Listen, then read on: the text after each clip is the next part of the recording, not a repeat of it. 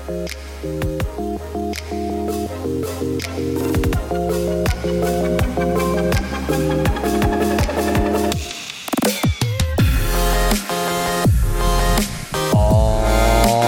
right, everybody. Welcome back to another edition of the Untitled Jeff Gluck podcast. I'm your host, Jeff Gluck, and I'm here at Talladega Super Speedway with Aaron Bearden. The pun master himself is joining me on the podcast this week. Um, you know, and it's kind of funny.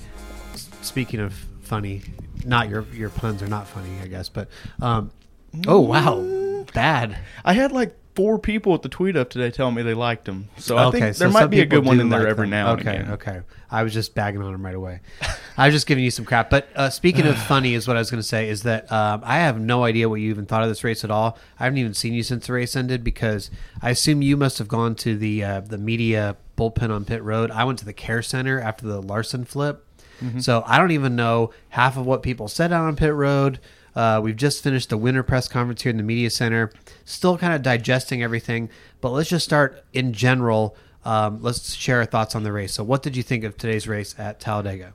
So overall, I mean, I was really impressed. I thought it was personally actually it kind of reminded me of like the old school when I was a kid watching in like 1999 2000 when you had like Mike Skinner and Dale Earnhardt and all those guys racing where like you had guys that could lead and they would lead for stretches of time but you could always kind of get a run and find a way around them if you timed it right it seemed like. And that was kind of what some drivers predicted we would get going into this was that like early 2000s package. And I don't think it was like perfectly that, but it was pretty close to that where you'd see guys you could lead for stints at a time and it seemed like the bottom lane in particular was really good certain stretches, but if you had a big enough push from the guys behind you, you could always get that run and try to find a way around them. Like even at the end, you know, I think a year ago at this time, if Joey Logano's coming to the lead in the restart and he gets a lead on a restart, I feel like Logano's probably going to be able to hold on to that, manage the lead and win the race. Whereas today they found a way around him. So I just thought it was really entertaining, man. That's probably the best race I've seen at Talladega in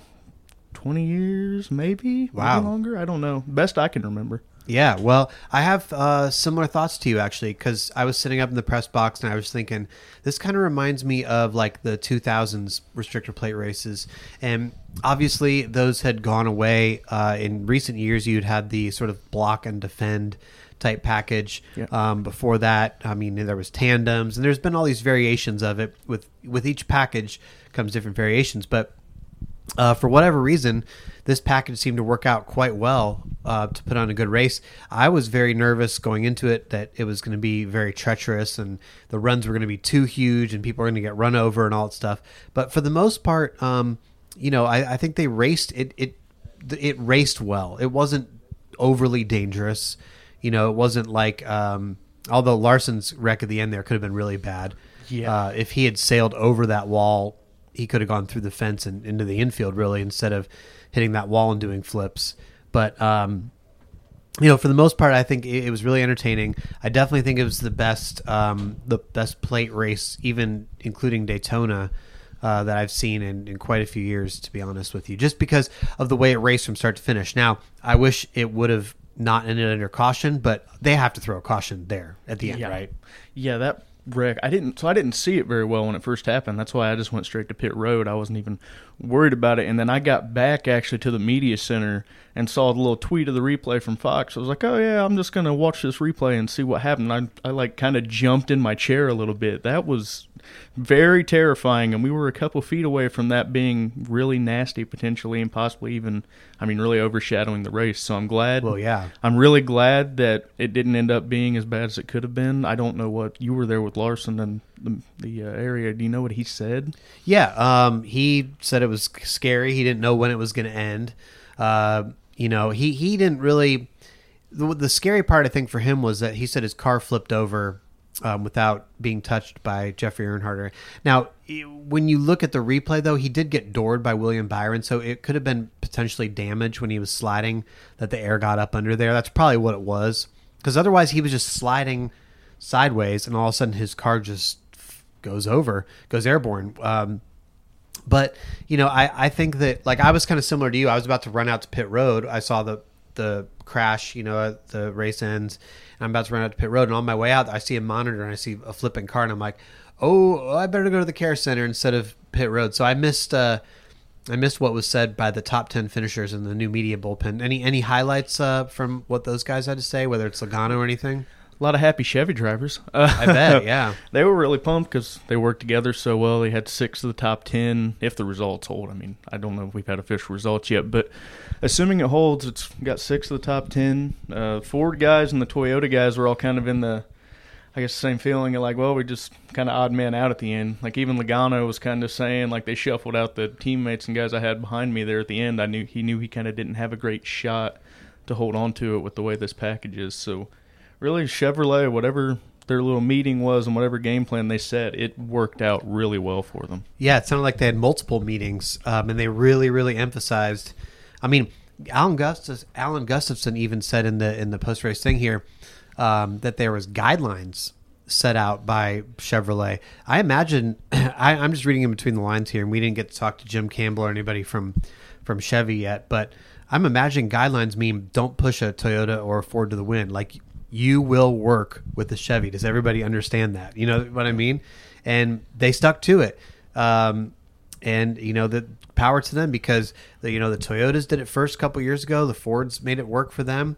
The Chevys, based on their alliances, I mean they have you know they have two different engine suppliers, and you got to the point where um, Hendrick worked with Gibbs in the Daytona 500, and not even working with Chevrolets. And I think that that Chevrolet as a manufacturer said, "Okay, we're going to come in now, and that's not going to happen. You will work with other Chevrolets." So they all pitted together. They all stuck together on the line. Um, yeah, and it, it paid off for them. Yeah, in a big way, and in a much needed way. I was doing my little research going into this week and realized they hadn't had a winless streak last this long since like 1992. Wow! Back when Dale Senior won, I think Charlotte in the middle of May to finally break the streak.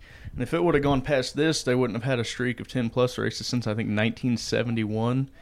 Took them 28 for Charlie Glotzbach to get a win, I think. So, I mean, this was at least for my lifetime something I'd never seen. Right. Chevy go this long. So this was a win they really needed, and you could kind of feel that team mentality from them. And their synergy throughout the whole race just seemed to work out really well for them. And it, it, didn't always have them at the front. There were parts even there in the last 20, 25 laps where you looked and – it was mostly you know Penske and Stewart-Haas and Gibbs, but they just worked so well together. And I even noticed it in the little things like in the middle of the race, I heard Brad Keselowski come on his radio, and he was talking about how well the Chevy drivers had gotten on and off pit road together, and how well they'd worked, and was talking about how Ford hadn't done it as smoothly, and it was kind of frustrating him. I could tell. So, yeah, they just executed perfectly all day, and finally got a guy in victory lane. Yeah. By the way, uh, before we go on too much farther, I do want to mention, just jumping back real quick. Um, the the caution we were talking about at the end there, mm-hmm. uh, according to Bob's Twitter account. Now I didn't get this from NASCAR, but Bob must have asked somebody. Uh, they claim NASCAR claims that they threw the caution for Stenhouse. Uh, really? That's what they say. So it was uh, obviously they thought about it for quite a while. Yeah. Um, because he wrecked coming to the white. I mean, it was almost yeah. like right when they took the white, he wrecked. Um, by the way, he said at the at the medical center he blew a tire and uh, apparently he had a tire rub, unbeknownst to him. But when Larson got to the medical center, he said, "Hey, you had a tire rub." so uh, he's like, "Oh, really?" So um, yeah, he had a tire going down, or you know, starting to starting to go down, and then it blew, mm-hmm. and he hit the wall hard. Um, and but they didn't throw the caution, and, and Stenhouse said, "Well, I just stayed buckled in in case they didn't throw it." I guess maybe according to NASCAR, right at the time that they decided to throw it, that's right when the um, Ragan Byron thing happened, but uh, seems like a very coincidental timing if that wasn't what the caution was for. But that's what they said according to Bob. So I just want to really. Yeah. That's well, when it first happened, okay, so it happened clear down by the start finish line. Right. And I didn't know if there was any debris or anything from it. They cut away from it so quickly where we were at in the media center, I couldn't tell what was going on. I was kind of hoping he was going to keep going and kind of get down off the track. But what I, in that initial moment, what I assumed they were probably doing when they didn't immediately throw it was they were going to let him get around to like three, four, maybe come onto the front stretch. Yeah. And if there's something in the way, then throw it. But at least then you gave him a chance. But if they threw it in the middle of the backstretch, I mean, I guess it's fine. It just seems kind of peculiar and maybe good for them in a sense that the actual, well, not good, but good that a, an actual wreck happened right there anyway, where it kind of covers up what would have otherwise kind of been a strangely timed caution. You're right. Yeah, I guess if the Byron Ragan thing and then Larson, Jeffrey Earnhardt, and all that stuff Yeah. hadn't happened, everybody'd be like, uh, "That's weird." Like you're throwing a caution for that now. Like you, like you said, you would have thought that they would let it play out if they're not going to throw it right away. Let it play out until they're maybe coming onto the front stretch again, because then they'd say, "Okay, all right, that's it. We want we want the cars to be backing down by the time they reach him." If they thought he was in a vulnerable position, but um, yeah, that's I don't know. I was a little bit surprised by that as well, but um, anyway, uh, does this mean anything to you in in terms of Chase Elliott, the driver, Chase Elliott, the NASCAR hero that he is? Got a big ovation from the fans. Um, you know, it's it's kind of weird. I, I don't know how to describe this, but when Chase Elliott wins a race, I more recognize it. Like I go to, I say to myself, "Well, this is really good because people really like him, and it's good for the sport." But you know, I guess for me, it doesn't really like I don't see it the same way like a Dale Jr. win would move the needle. It, does that make sense? Like I felt like even though it's really positive cheers, and even though people are like like you know yeah Chase is like the next guy, mm-hmm. I don't st- I still don't view it the same way as like when Junior would win, it really seemed to move the needle nationally, and you'd get some attention. I just don't. I'm not sure I see that yet from Chase. Now it's only his what fourth career win or something, right? But Yeah. am I wrong about that? Uh, no, I don't really think so. I mean, I think he's definitely showing the progression. He's got four wins on four different types of tracks now in the last year, and he's doing all the little things right now. They finally started to kind of tick those boxes. But you know, when he when he wins, the the racing community, like the NASCAR community, they eat it up. They Right. seem to they really love it. You know, it's a popular name. Like today, first time an Elliott's won at Talladega since like 1987. Big big deal for all the people around here, especially so close to Dawsonville. But Right. I don't see like you know when Dale Jr. won or when there was a big moment with him, you'd see it pop up all over the place. It could be on like just standard newscasts, and that might have just been a part of product one of the unfortunate events that kind of surrounded his early rise to prominence, and then also two the popularity of the sport and how it was booming at the time. I don't know how much that factors in versus now, but I do kind of have the same thing where like so when he won at Watkins Glen last year, I remember thinking like this is a huge deal, and then like a week later, I was hanging out with some friends who aren't into racing and everything, and they they had no idea. Yeah. Like they just they're like, I mean, they know who Chase Elliott is because they've heard the name a couple times, but they didn't know he had won a race or anything notable had happened with him. So I definitely think you're right to a, a sense that he hasn't quite had that major crossover yet, and I don't know if maybe a championship would push him closer to that. Or yeah, what it he's going to have to win a lot more probably. But you know, it definitely, definitely, definitely uh, excites the racing community, like you said, and, and the fans were really into it afterwards. I mean, very loudly cheering his every move, and you know, he's waving his arms at the crowd. And he said afterwards he felt like he had the crowd in the palm of his hand, and it was just such a cool feeling. And um, you could really sense that. All right, here's here's speaking of Chevy and all this stuff, like Brendan Gaughan every time he shows up, if usually it's just at a plate race, right? Lately, he that's all he does. He shows up, he runs a plate race, and he like gets a top ten. I feel like consistently he finished eighth. What? How does he do this? How come nobody else can do this? Gone with the wind. Uh, he's just. oh, there's our first pun, everybody. I mean, it's drafting, it's wind. I had to do at least one. no, bring them on. I, the people are going to be tuning in for the puns. So I had to do at least one. I actually had somebody DM me with a request that I put at least one on here. So, yeah, exactly. I had people tweeting me saying, "Well, if Aaron's going to be on, I hope there's going to be some puns." Yeah. so I snuck at least one in. But yeah, Gaughan, man. He just he seems to just play it safe early on, kind of rides around. Then the end of the race comes, and you don't you don't think anything of it. You're watching the battle at the front, and then they'll cross the line, and you'll look be looking at the top ten and be like, "Does that say 62? Like an eight? yeah. what? Yeah, sure enough, he comes through, snags another top 10, comes out, has his kind of top of his driver's suit kind of loosened up. He's kind of hanging out, having fun in the bullpen. He made some funny crack about how we always knew Ryan Newman had nuts, but now he's got acorns or something like that. Just, I totally lost it in the bullpen. But yeah, man, I mean, it's. You, you never know really what to take from it, other than Brendan Gaughan can be sneakily good sometimes and kind of do yeah, job. he's great. He's a good. I was going to say plate racer, restrictor plate racer. I probably have already said that in the podcast and didn't even pick up on it. But super speedway racer. obviously you don't need restrictor plates to make a good super speedway race anymore. Um, Ryan Preece finished third, good for him. Daniel Hemric finally got uh, a decent finish. He finished fifth, um, so positive. I mean, uh, Good day for Chevy, like I said overall. Yeah, all the- Hemric kind of, I guess, redeemed himself. Remember, he had that race at Atlanta. I think it was. He was going to finish top five and dropped out, and they've been trying to get back to that ever since. Preece good at a restri- uh, well, not a restrictor plate now, but good at another super speedway. Bowman really needed that runner-up run, even though he didn't get the win. So probably frustrated. I think he finished second in everything. I think he was second in both stages and the race. oh wow, I didn't even notice So that. that's probably frustrating, but he he's on the right side of the playoff grid. I think now he's definitely around fifteenth or sixteenth, so good for him. Yeah, just for most of Chevy, don't throw I guess Larson or Jimmie Johnson in there, but for most of Chevrolet, this was a good day. Yeah. By the way, I mean, speaking of not good day, and this is a Chevy related, Bubba Wallace. Oh no. Oh no! Wow. I mean, he says all weekend, you know, this is I, I have four chances to win all year.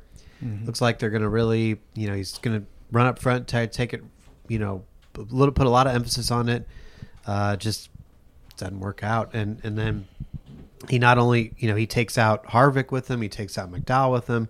Hamlin gets damaged from it. So that instance right there, I mean, that really took out four drivers who you could have thought would have had a decent chance to win the race. Yeah, I was thinking like in terms of guys who had the upset potential for like a, a David Ragan 2013 like run. You think of guys like front row, like McDowell qualified well. Ragan was running well at one point in this race, and I kind of thought of Bubba too because he can be so aggressive and kind of find ways to work his way up there. But when you drop out that early, it kind of kills all chances for that. So it's unfortunate they got what really one more decent shot at Daytona. I guess we'll see how that works with this package, but. I mean, if you're somebody who's 20th or further back, you don't have a lot of opportunities to make moments like that happen. So definitely when you crash out early in a race like this, I'm sure it's got to be bittersweet. Would you make any changes if you were NASCAR to this uh, package before, like the spoiler or anything before uh, Daytona? So we asked a couple people about that. The one that stuck out to me is Joey Logano. He's like, if you don't like that, I don't, I don't know what we can do for you. Basically, like that was he thought that was like more or less a perfect package from what he said. The only thing that makes me nervous is the, the wreck at the end. We need Yeah. to figure out what happened with Larson. If that was because of damage or anything like that, we have to make sure. Because I think that was the thing a lot of people were nervous about going into. Ryan Newman, in particular, was outspoken about with the speeds going up a little bit, and what the potential was for a car to get airborne. So, obviously, we need to make sure we're not doing too much of that.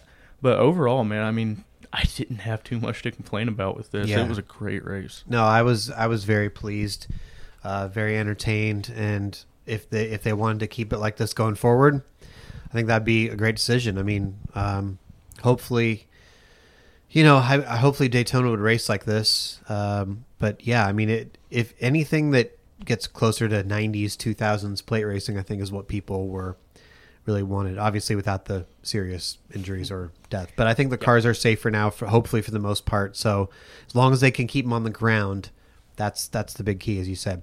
So, uh, other, do you think other people will like this race? What do you think the was it a good race poll will be tomorrow? Can I plug my own Twitter handle with my what was it a good race poll answer?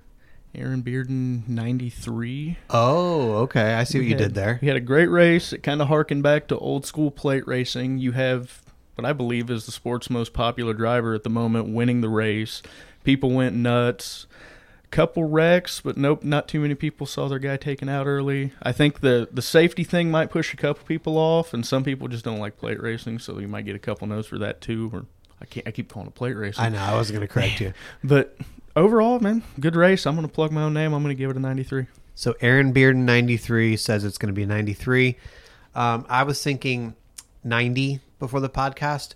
Um, it's very hard once you get into the nineties to get that high. I think the all time is ninety five percent, all time uh, number one, but the all time restrictor plate. I say all time. This poll's only been going on since two thousand sixteen, so um, this is the the fourth season of it. But um, since 2016, the number one rated plate race was the 2017 Talladega Spring Race, won by Stenhouse. That got 88%. So I do think this will surpass that. I think this will get 90%. I think that people may be turned off by the caution at the end. They want to see it finish under green, and some people may mark down for that. But otherwise, uh, most sane NASCAR fans who watch that race are going to. Uh, the majority of them are going to say, "Wow, I was I liked that race. That was a good race." So they're going to vote yes, is my guess, and it will be. I think it will be in the 90s. Um, you might be you might be close to your 93.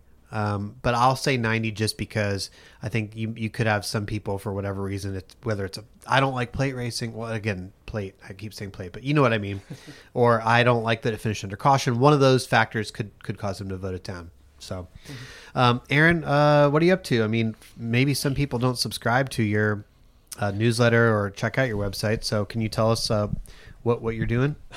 well, I feel like I'm finally back on the motorsports beat. Uh, I launched my own outlet site, whatever you want to call it, this past past January, actually, right before the Chili Bowl. It's called Motorsports Beat. I'm trying to grow it into something. We have a daily newsletter. It's called the Morning Warm Up. I was already starting to write it when you pulled me for this podcast because you boys got to drive through the night, and I'm worried I won't get home in time to write it after I get home. Oof, wow. So yeah, I kind I'm I'm kind of crazy on this whole thing in terms of travel, but yeah, I do that. I I post it every day on the website along with it. It goes out an email at 6 a.m. I try to post on the website at 8 a.m. If you want to subscribe to it, there's a link at the bottom of the website version every day. So just check out a website version, see if you like it, and then if you do, feel free to subscribe to it. And then also linked in there is a Patreon account. I not gonna name the guy I got that idea from. I, I don't think anybody in NASCAR's done that before. But um, uh, yeah, if you guys want to support me, don't feel obligated at all. But I have a link for Motorsports Beat on that, and we have like I have some goals I want to build toward with this, and I want to grow it into something. So every dollar helps, and I put I try to put twenty five percent of it back into the community through supporting other people as well. That's really cool. Well, I mean, you know, not to totally just plug your thing here uh, over the top, but I mean, if if you're not subscribing to Aaron's daily newsletter, uh, I don't know why you wouldn't. It's free, first of all. Um, like he said, he sends it out every single day. It hits your, your email inbox at 6 a.m. So there's no ads in it. Uh, it's up to you whether you want to support him after you read it for a while or not. But he, Aaron, does this amazing job of compiling news from all over motorsports. You know, NASCAR articles, IndyCar, F1, uh, Formula E, like dirt stuff. I mean, everywhere there's racing, Aaron is scouring the web. It's it's like Jayski in your inbox, mm-hmm. except for all motorsports. So you don't even have to go search for it. It comes to your email every single day, right on time. And uh, again, it's free. So what do you say? Go to motorsportsbeat.com and it's the links at the bottom. Yes, sir. That's that's yeah. the easiest way I can tell people because then you can kind of check it out and see if you like it. And there's a link yeah. at the bottom. I post it every day on there. So I mean, you can always unsubscribe if you don't like it. It's again free newsletter, free news that he's just doing because he likes to inform people. Yes, and also feel free to follow me and or unfollow me on Twitter at Aaron Beard Wait, am I free to unfollow you at Aaron Beard? I mean, if you feel so inclined, I. I would hope you wouldn't, but okay. if if the puns have finally become too much, you only to bear, dropped one pun. I was all geared up for this podcast to be pun filled, and now I feel like I discouraged you at the beginning by by giving you a hard time. Well, I already dropped the orange you glad thing for Daniel Suarez earlier today. I already did the Toco. I guess I could say I don't want, or is it Taco? However you say Bowyer sponsors. It I think it was Toco. Yeah. So I maybe I just don't want to talk about any more puns, Jeff. Well, we could just we'll just end on that note. Everybody, uh, thank you guys so much for listening, and we will talk to you next time on the Untitled Jeff Gluck podcast.